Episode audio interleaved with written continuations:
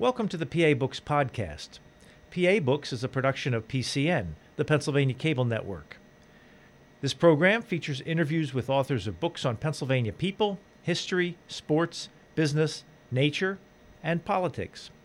While the focus is always on Pennsylvania, topics like the Revolutionary War, the Battle of Gettysburg, the Industrial Revolution, the coal and steel industries, and authors like John Updike, David McCullough, and John Grogan have a universal appeal. We hope you enjoy this podcast. This is PA Books, featuring authors of books about Pennsylvania's people, politics, history, and business. This week, David McCullough discusses his book, 1776. David McCullough, author of 1776, if there was some moment, some scene in your book that you would desperately have loved to have witnessed, what is that? Just one? You can pick a couple Just of them. one. Well, I would love to have uh, been on board one of the British ships in the harbor at Boston the morning uh, they woke up and looked out and saw that the guns from Ticonderoga had been put overnight on top of Dorchester Heights.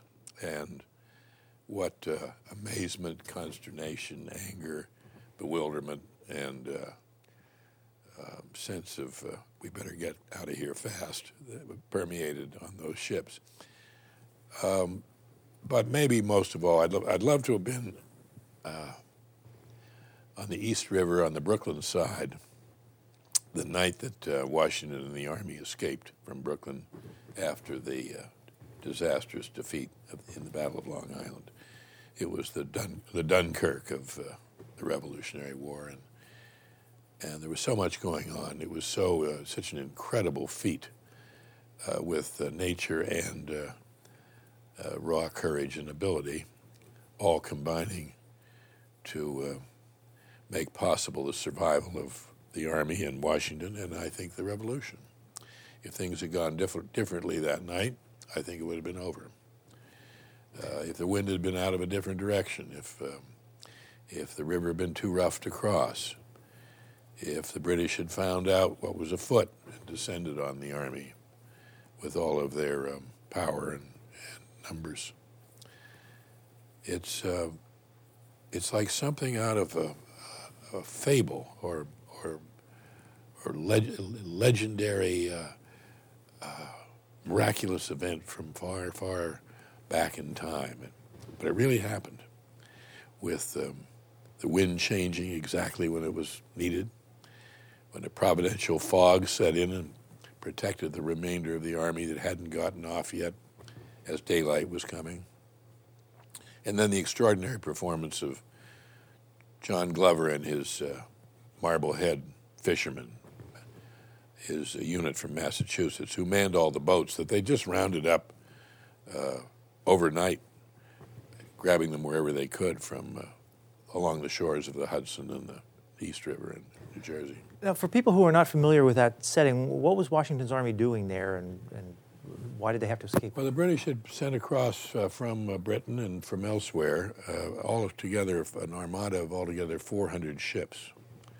There'd never been anything like it. It was uh, the greatest military force ever sent across the waters to uh, conquer an, a distant foe.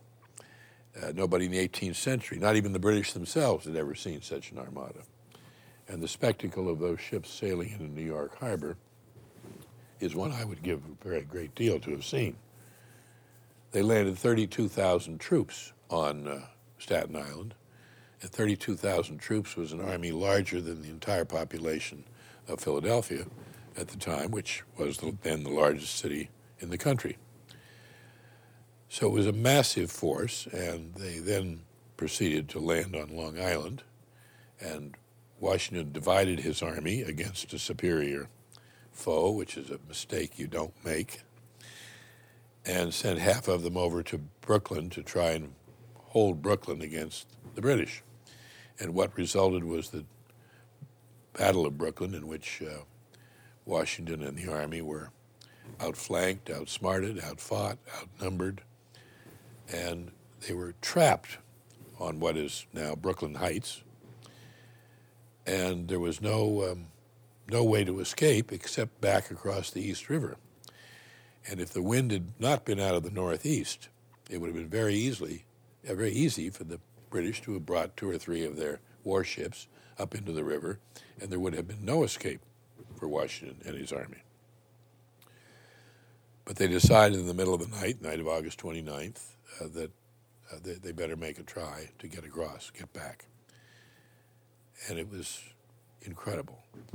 Uh, an organized retreat by an experienced army, when faced with a, an overwhelming opposition, is the hardest of all military maneuvers. And here was a ragtag army of amateurs, truly uh, farm boys from Connecticut and elsewhere who had no experience at all. They're about as green as green as troops could be.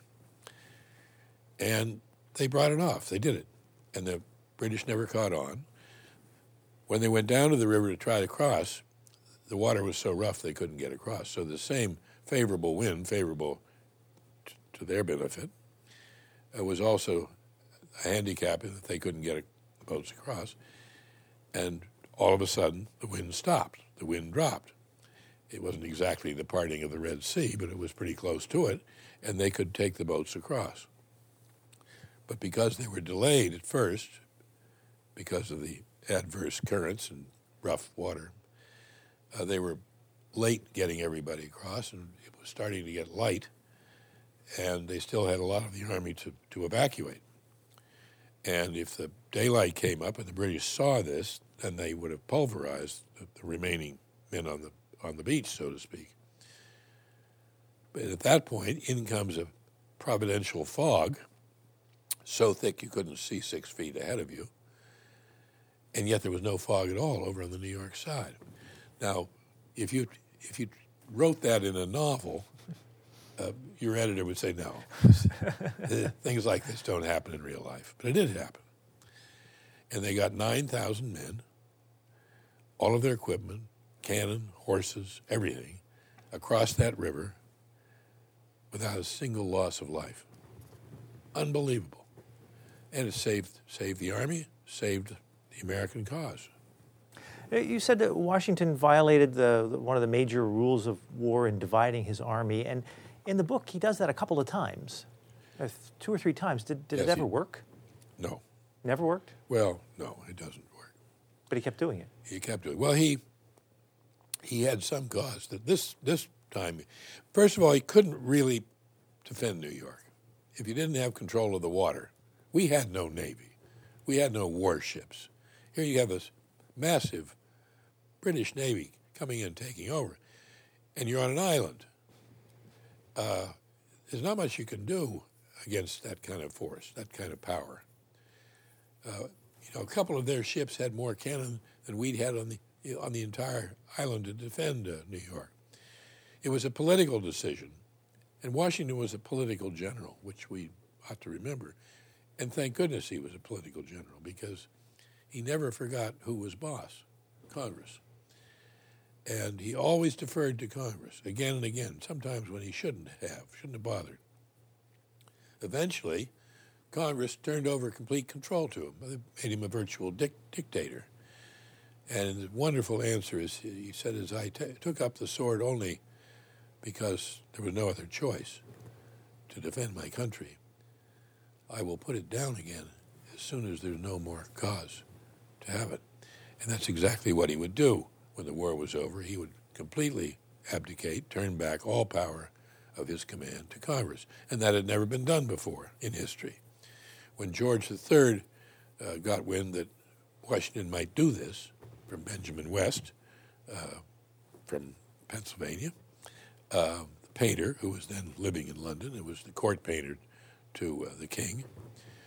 Uh, when Benjamin, Benjamin West told George III that Washington might do this, George III said if he does that, he will be the greatest man in the world. And one of John Trumbull's great paintings in the rotunda of the Capitol in Washington is of Washington relinquishing his command.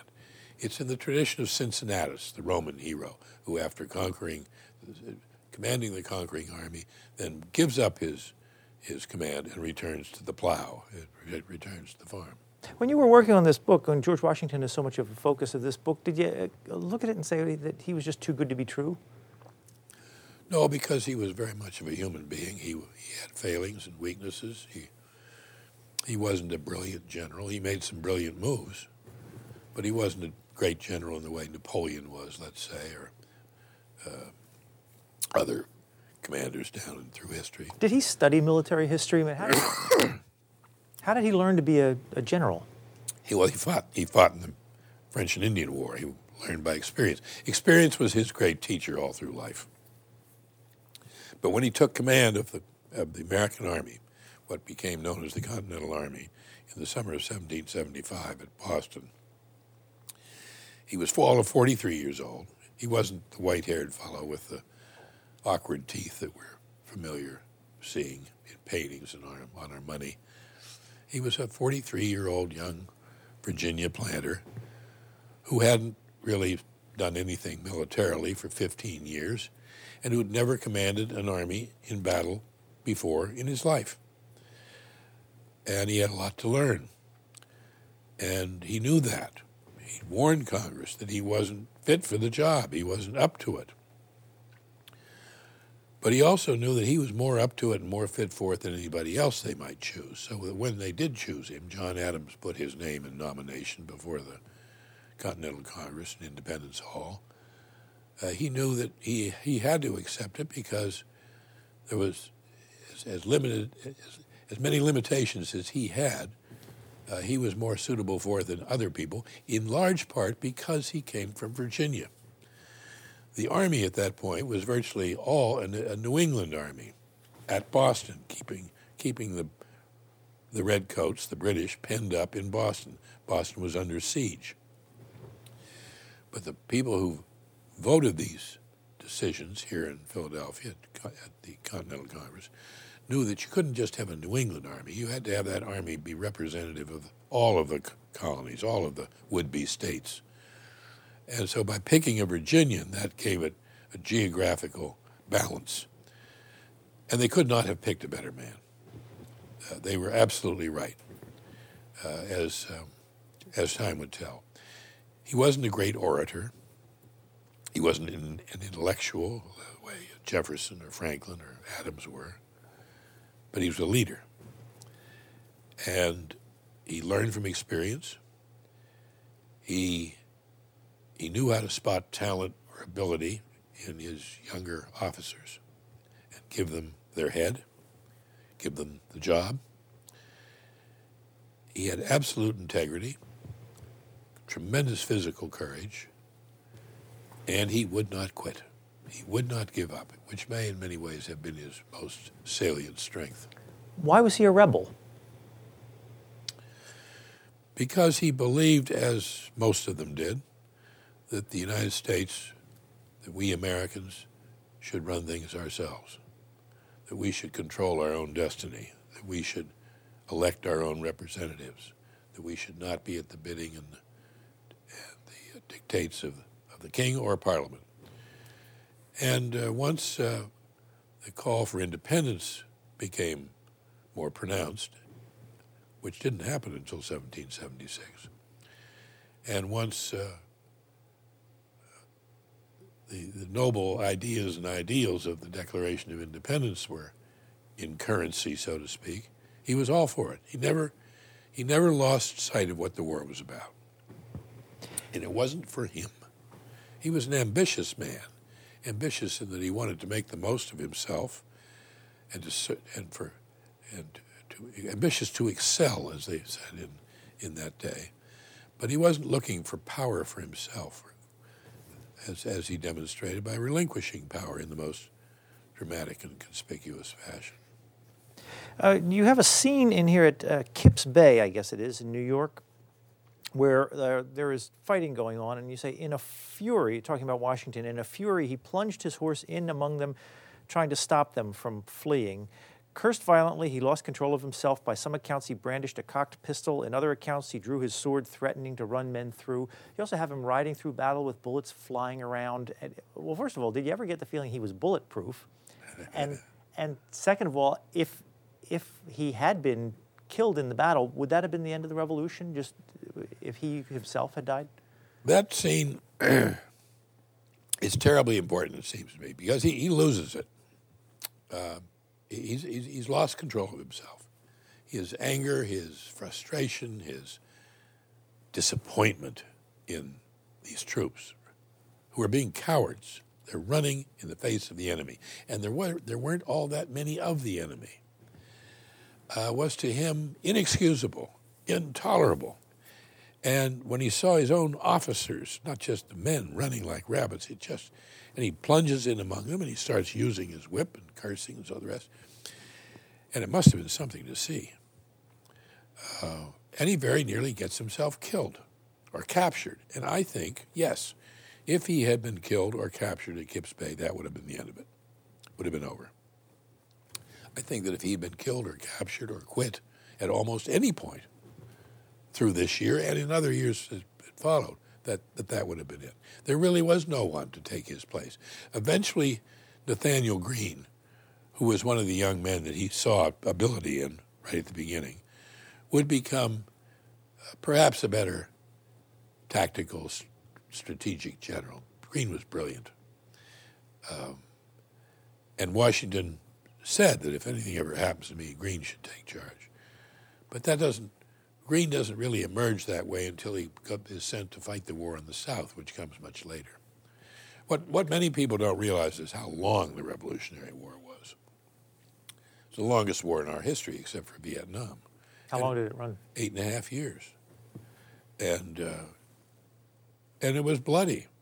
It wasn't sort of a nice costume pageant with lovely 18th century people in their satin breeches and their powdered hair preening around on stage. Uh, 25,000 lives, American lives were lost. Well, 25,000 lives, proportionate to the population, was a terrible toll. Uh, there were only about 2,500,000 people in the country in 1776. If, uh, if we were in a war today, if we were fighting a revolution today, and the losses were comparable proportionately, it would be over 3 million people. So, and it wasn't, of course, just the soldiers who suffered, it was their families and loved ones at home.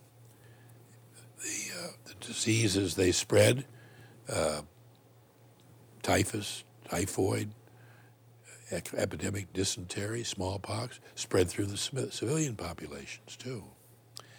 It was a, um, a very dark time. In fact, I think, and others feel this too and have said so, 1776 was the darkest time in the history of our country. The prospects for the future prospects of the United States of America never looked so bleak. What would have made the soldiers stick around, stay with the army? There were desertions, but but some of them stayed at a time like that after they lost all the battles. Well, a great, a very great many didn't stay. Uh, a, there was a point in December when things were about as bad as they ever were, when the enlistment of 2,000 men came up, and they 2,000 men marched home with no sense of uh, moral obligation to stay on. But some did. Like Washington, they wouldn't quit. And at one point, there were only about 3,000 men left in the whole army. 3,000 men against an army of over 30,000. And in fact, uh, any rational person, and there were many looking at the situation, who said the war is over and we've lost. And many who said the war is over and we lost didn't quit either. Why? loyalty to Washington, loyalty to their buddies, their fellow soldiers, tenacity, um, faith in the cause, faith, fervent belief in what they were fighting for. At what point did, did the soldiers or the generals or the, the citizenry start thinking of this as our nation as opposed to the colonies or individual states? When did they start thinking of the idea? I don't think there is any one point. You could say that it was the signing of the Declaration of Independence, but I don't think that's quite accurate. Uh, John Adams said that the American Revolution began well before any shots were fired at Lexington or Concord because it began in the hearts of the American people. When they began to see themselves as different from Europeans, different from their uh, English uh, br- brethren back back in the British Isles. I suspect that one one could make a case that it began with the victory at Trenton. Not that that was a great battle in numbers or in military uh, uh, magnitude. It was a psychological victory, a, victory for American morale. That's why it's so important. Suddenly, people who had been with with the army in spirit or with the cause in spirit, but discouraged about there being much chance for the cause to succeed, got the idea maybe maybe we might win. We can beat these people. We've shown we can beat them, and maybe we might beat them again. What happened to Trenton? How was Washington able to win? Total surprise. Uh, he came down from the north. He'd crossed the Delaware, McConkey's Ferry. This is the Washington's Crossing. Washington's battle? crossing the Delaware. Terrible night, northeaster storm, sleet, rain, snow, bitterly cold. So cold that two men froze to death on the march down to Trenton. They were the only American fatalities of the of the night of the of the next day. But that's a pretty good indication of how cold it was and how poorly clothed they were. And many were, yes, truly, as legend has it, uh, in bare feet in the snow in the slush. And um, they struck the, early in the morning, and and the Hessians were not drunk, uh, as some stories would have it, or hungover from celebrating Christmas the day before. Or taken by surprise. Well, they, they, yes, they were taken by surprise. They'd been warned that there would be an attack, but they didn't think there'd be a big attack, and they didn't think it'd be a big attack in such foul weather. And, uh, and out of this terrible storm charges an American army. It was all over very fast, and, uh, and a total decisive victory.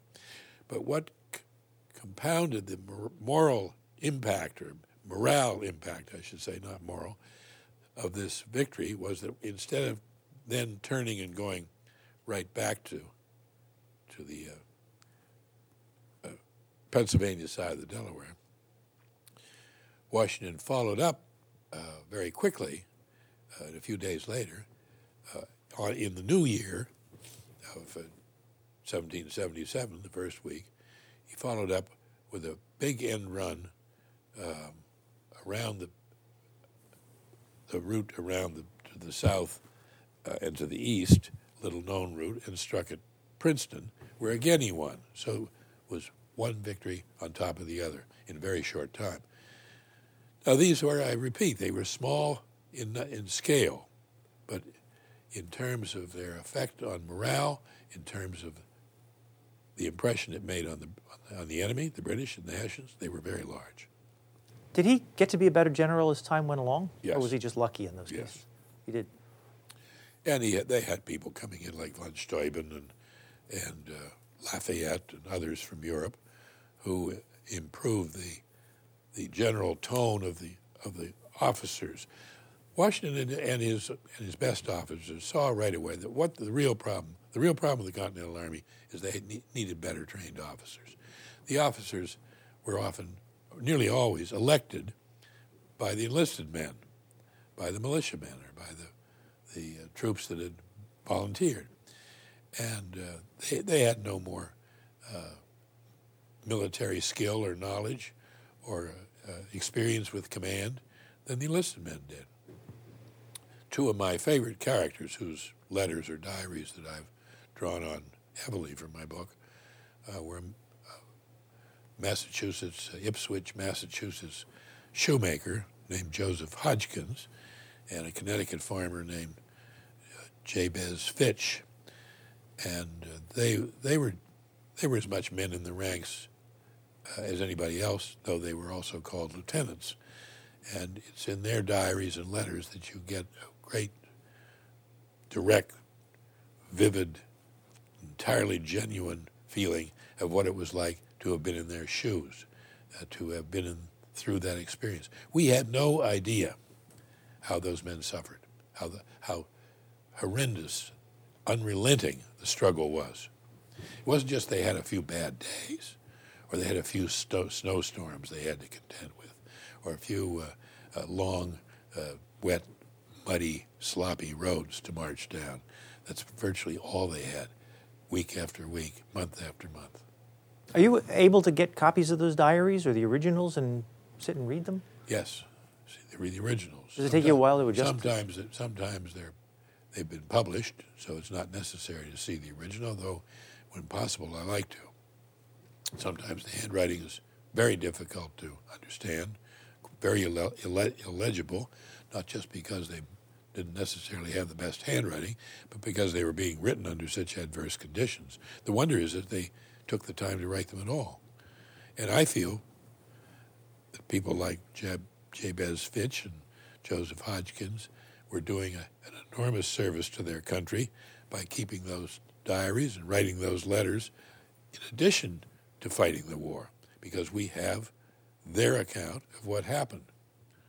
Some of them also are memoirs that were written after the fact. There was a wonderful memoir by a man named John Greenwood, who signed up as a little boy, 16 years old, but he was very small for his age and looked younger. And his memoir is marvelous. Another was Joseph Plum Martin, again, a young boy, a teenager uh, from Connecticut, who wrote another especially uh, colorful and, uh, and uh, candid uh, memoir. Are- the, the value of these is, is beyond description. Are there people in this book, characters in this book, who, who should be more famous than they are? Yes, indeed. Nathaniel Greene.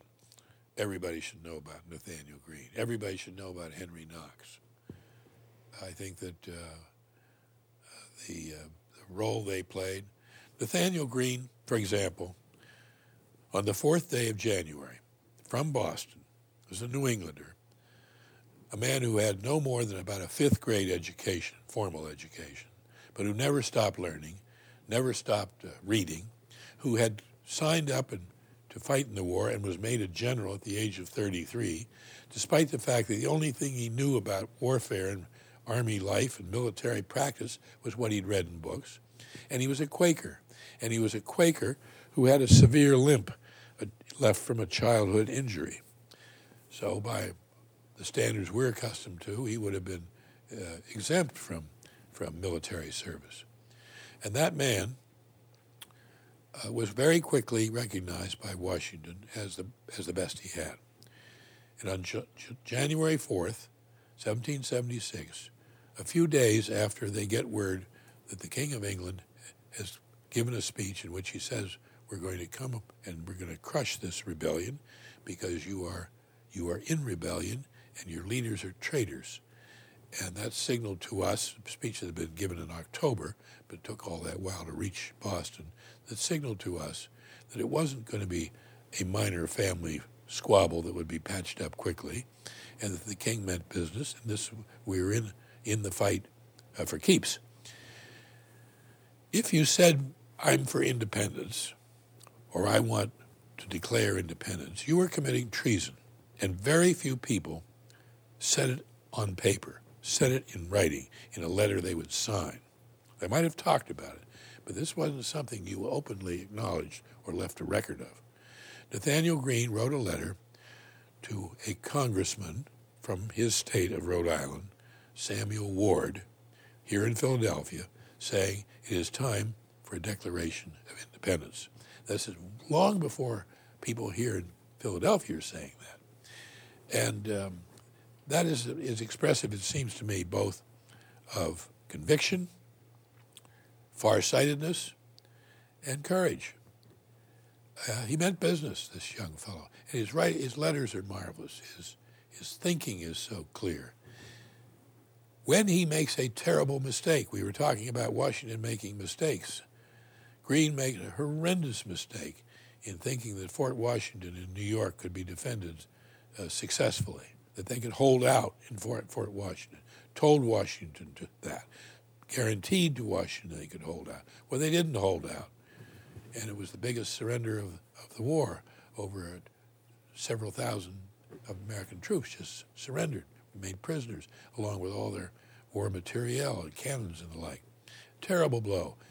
A lesser man than George Washington would have fired Nathaniel Greene or would have blamed Nathaniel Greene for this disaster. Washington didn't blame him and didn't fire him because he knew how good Greene was. And he knew that Greene, too, like George Washington, would learn from experience. So I think that's another reason to know about Greene because he wasn't perfect. He did make mistakes, but he overcame the mistakes and he had the confidence of the man who was in command of him. Uh, and that, too, of course, made Greene forever as loyal to Washington as anyone could possibly be. And Henry Knox, you mentioned? Henry Knox, too. Henry Knox was a big, fat, garrulous Boston bookseller, 25 years old. No experience, again, like Greene, no knowledge of military matters except from what he'd read in books. But you have to remember that was an age, age of the Enlightenment, when people believed their depths that there was nothing you couldn't learn by a close study of books. That books weren't a bad place to go to find out how to do things.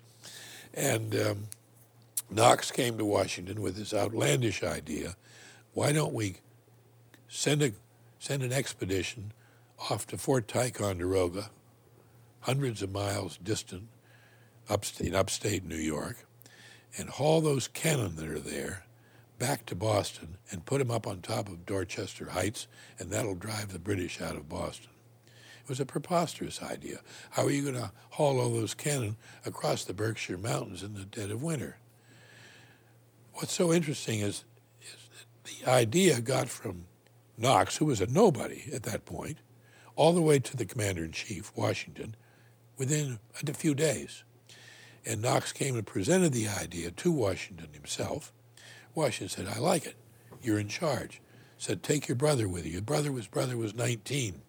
These two young men set off, and they pulled it off. They did it. They hired teams of oxen and men to drive the oxen. They built giant sleds. They made the problem of winter be the solution to the problem of winter, that they would drag these sleds, these cannon, on sleds over the snow. And they hauled them over the Berkshire Mountains, more than 300 miles all the way to Boston, put the guns up on top of Dorchester Heights in one night, which was a phenomenal uh, feat of ingenuity and determination, and organizing people in, into the, the, the sheer uh, magnitude of manpower to get them up there in one night totally surprised the British. British wake up, see the guns on Dorchester Heights, and know they've got to go.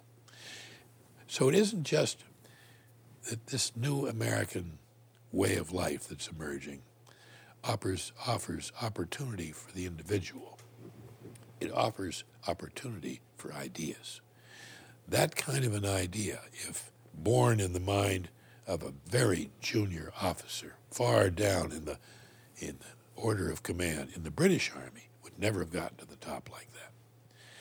And even if it had, probably wouldn't have been uh, taken as seriously as it was. Because if you're all new to fighting a war, then almost anybody's idea is worth listening to and maybe even trying. And uh, that is an important clue to how and why eventually we, uh, we triumphed. We won the war. Can I take a minute out from this to ask you a little bit about yourself? You are a uh, native of Pittsburgh? I am, proudly. How long did you live there? Well, I was born and raised there, went to school there until I went away to college. And after I finished college, I kept going back, but I never worked there. I found my first job in New York, and, and I've worked in New York and Washington and other places elsewhere uh, because of my career, because of my uh, writing. But um, I am uh, I'm about as ardent a Pittsburgh man as you'll ever meet. I think it's one of the greatest, most interesting cities in the country. For people who have never been there, what what's the appeal in Pittsburgh? It's beautiful. It's uh, topographically beautiful. It's like San Francisco. It's hilly and three, you know, two great rivers combining to form the Ohio. The uh, the uh, wealth of, of, cultural amenities, wonderful symphony orchestra, terrific art museum, terrific natural history museum, great libraries, the, the mother church of all Carnegie libraries is there. Uh, very friendly people. Wonderful sports town for anybody who loves uh, sports of all. Three terrific universities. One of the greatest medical schools, medical uh, facilities in the world. It's now the transplant, organ transplant capital of the world. And its history is extremely interesting. I think that's, I know that's one of the reasons I, I got interested in history uh, early in life because there was so much going on around, and my family, my parents, grandparents would talk about things that they had seen, things that they knew about in the olden times, and uh, I was I was hooked. Um, I, I, I was growing up in the midst of the Second World War, and the Pittsburgh and the Pittsburgh of that time was that bleak, sooty, fiery, uh, noisy, exciting city of its old reputation.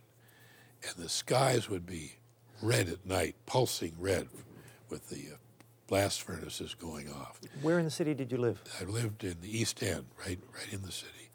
And in school and at home, at the dinner table, conversations at the dinner table. That was back when people had dinner together and talked together. Uh, we were all told as youngsters that, that we're making the steel to make the war equipment to win the battle with uh, the Nazis and the Japanese. That Pittsburgh is exciting, that Pittsburgh is important. And we went out and collected scrap for the war effort. And, and uh, so while people hearken back to how dirty it was and how full of soot, and smoke, and grim, I thought it was great. And I have very happy memories of growing up there. And of course, I never knew anything else but that. I thought that's the way the world was. Well, I have a couple of your books here, and I want to just uh, get you to talk about them very briefly. This one is, is from quite a few years ago on the Johnstown flood, a Pennsylvania yes. book. Uh, was this your first book? My first book came about almost by chance. I was working on some projects for the U.S. Information Agency in Washington. It was during the Kennedy administration, and, and the agency was then being run by Edward R. Murrow, and I was up in the Library of Congress doing some work, and I just walking by a big table uh, in the old prints and photographs division, and there were a whole set of photographs spread out that had been taken by a Pittsburgh photographer soon after the uh, Johnstown flood. He'd gotten his old glass plate equipment over the mountains and down into the uh, beleaguered city. And I stopped to look at them, and I was so stunned by the violence and the destruction as revealed in those photographs. I thought I, I, you know, I'd heard about it all my life, but I didn't realize it was that bad. It was that horrible. So I took a book out of the library just to read about it, and it was very inadequate. And I, I, thought, I saw that the the author didn't even know the geography. I at least knew that. And I took another one out, and it was, if anything, less satisfactory. And uh, I thought, why don't you try and write the book about the Johnstown flood that you'd like to read? So that's that was my first book. How hard was it to sell it? Not hard at all. Because there hadn't been a book on the subject. It was the worst disaster in the history of the country up until then was just about exactly the same number of people who were killed at the World Trade Center on September 11th. And uh, with a lot of aftermath as to what, what went wrong, who was to blame, all of that. I don't know if I have these in the right sequence, but uh, there is this book on the building of the Brooklyn Bridge. Yes. Which again derived both out of the book that preceded it, the Johnstown Flood, because John Roebling helped uh, survey the route of the, of the railroads through uh, Johnstown. John Roebling, who designed the Brooklyn Bridge. Excuse me. And the Roeblings, John Roebling, Washington Roebling, the builders of the bridge, uh, were all centered in Saxonville, north of Pittsburgh. That was their own town. And um, so I'd heard about the Roeblings growing up. And when my wife and I were first married, we lived in Brooklyn, on Brooklyn Heights and that was the second book, and that in many ways uh, was the book that really launched me into a full-time career of writing, because it was after the Johnstown flood, the success of the Johnstown flood, that I felt that it was possible that maybe I could make it on my own as a writer. So you gave up your day job? I gave up my day job. Took a lot of courage, and I, and, and particularly on the part of my wife. Uh, if she hadn't been as brave about it, I'm not sure I would have. We had five children. We had bills to pay, and and um, well, it worked. And this one on the building of the Panama Canal? Yes, that's um, that was a horrendous effort, which almost did me in because the more I went looking for material, research material, the more I found. And the research and the writing just seemed to go on and on and on. It took six years. But um, it was what in the publishing business they call my breakaway book. It was a main selection of the Book of the Month Club, and it was a be- bestseller. And, and uh, Truman was my first big biography. Mornings on Horseback preceded it, bi- biography in part of uh, Theodore Roosevelt. But this was the most ambitious project I ever took on. In fact, if I had known how much work would be involved in writing that book, I never would have undertaken it. So I'm glad I didn't know. Uh, it took 10 years. Have people, since this book came out, have people come to you with uh, Harry Truman stories that you wish All you could do a revised edition? All the time. And they're one, almost, almost always wonderful. And they're almost always small, uh, personal stories, little uh, revealing scenes uh, when they met him or something happened that he was part of. Then there is this one from a couple of years ago about John Adams, caused a, another bit of a splash. And that was my first venture into the 18th century. And I loved it. I think the happiest years of my writing life have been the years writing this book, John Adams, and my new book, 1776, which is a companion work to John Adams. Because in John Adams, I wrote about the political drama of 1776 that took place in Philadelphia, in Independence Hall. But in 1776, I wanted to write about what else was going on in, in that crucial uh, turning point year that made possible the ideals and ideas of the of the Declaration being more than just words on paper. Right, the Continental Congress doesn't play a real big role in this book No, here. that's not what that book's about. This book's about the, the war, the people fighting the war. And I feel very strongly that when we celebrate the 4th of July, when we celebrate 1776, we shouldn't just think of the Declaration of Independence or the, uh, the Broadway play 1776. That's part of the story, and, and obviously an immensely important part. But it's not the whole story. This, too, is something we should remember what those men went through, what they did in the face of such adversity and such overwhelming odds against them.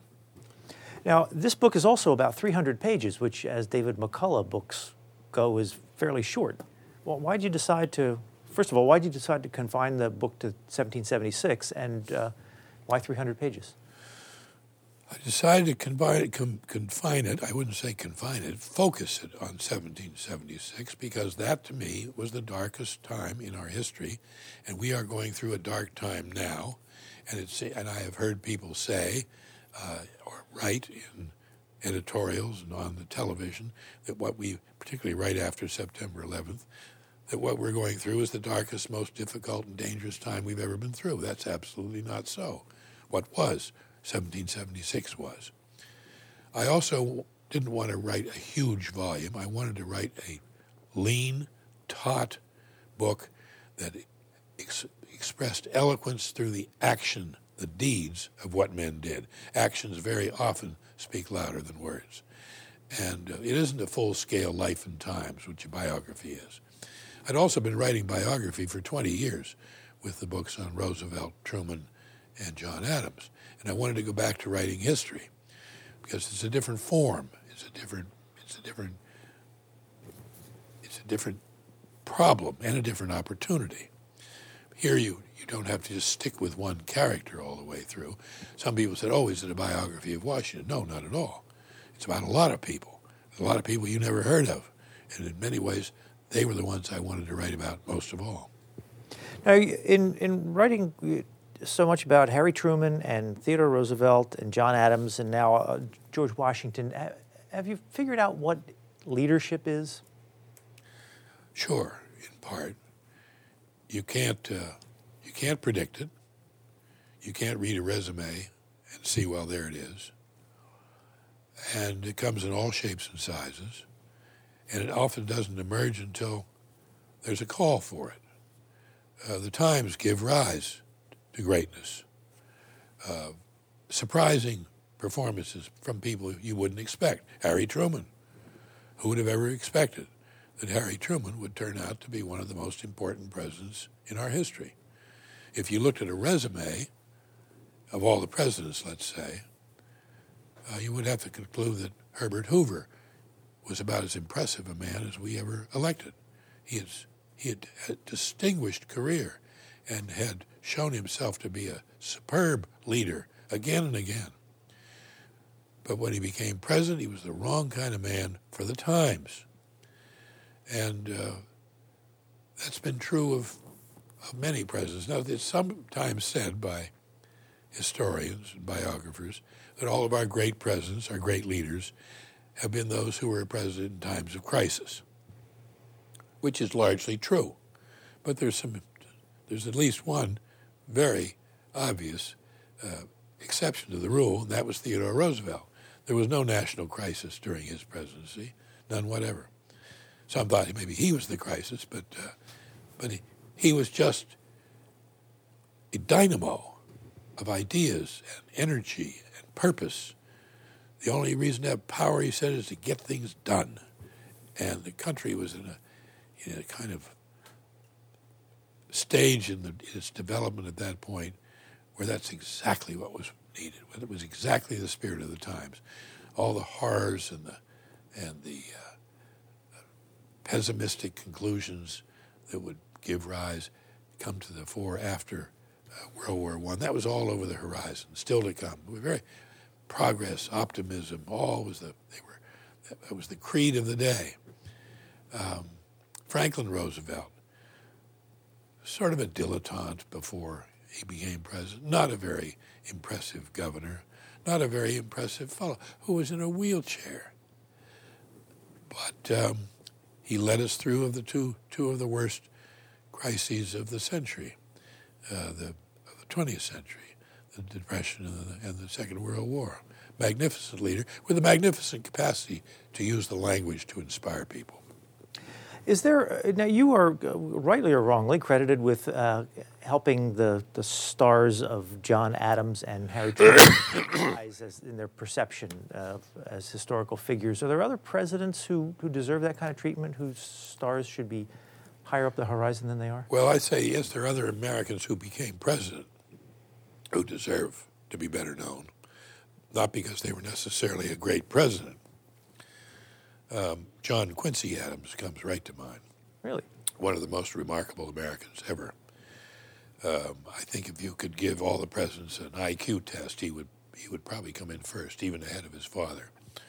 Um, I think that Gerald Ford is a much more important figure than we realize. Gerald Ford's presidency was extremely eventful presidency, and I, though I was appalled at the time when he pardoned Nixon, in retrospect, I, knew, I now feel he did a very brave and politically for him disadvantageous uh, act in, in, in uh, pardoning Nixon. I think it was a true profile in courage. And uh, he's, he's an intelligent man, he's, he's got balance, he's rock solid, uh, good middle American, and, and deserves better, more credit than he has you, you describe in your book, you describe George Washington and you talk about him as uh, being a commanding presence, six feet two inches tall, weighing perhaps 190 pounds. His hair was reddish brown. The face was largely unlined but freckled and sun-beaten and slightly scarred by smallpox. A few defective teeth were apparent when he smiled. The surprise there is that uh, Washington's smiling. oh, we shouldn't think of Washington as a, a grim man. He did smile and particularly in, in, moments of relaxation with his officers, sitting around a table uh, after dinner, cracking nuts, drinking uh, wine. He liked a good story. He liked a good joke. Uh, he was uh, he was not an arrogant or uh, or uh, severe man. He did not believe that officers should be too friendly with men in the ranks. He, he, did, he told his officers there should be a distance, but when he was with his officers, he could be a very genial fellow. If you could talk to him, what would you ask him? Why his wife, why Martha Washington destroyed all their letters. She destroyed every letter he wrote to, her, except a couple of which she stuffed into a book and forgot where they were. They've survived. And uh, he destroyed the letter. She destroyed the letter she wrote to him. I'd like to know why she did that. You have another book in the works? Not yet. This is the book we've been talking about, 1776, and we've been talking to his author, David McCullough. Thank you very much. Thank you. You've been listening to a podcast of PA Books, a production of PCN, the Pennsylvania Cable Network. We'd like to hear from you. Our email address is pabooks at pcntv.com.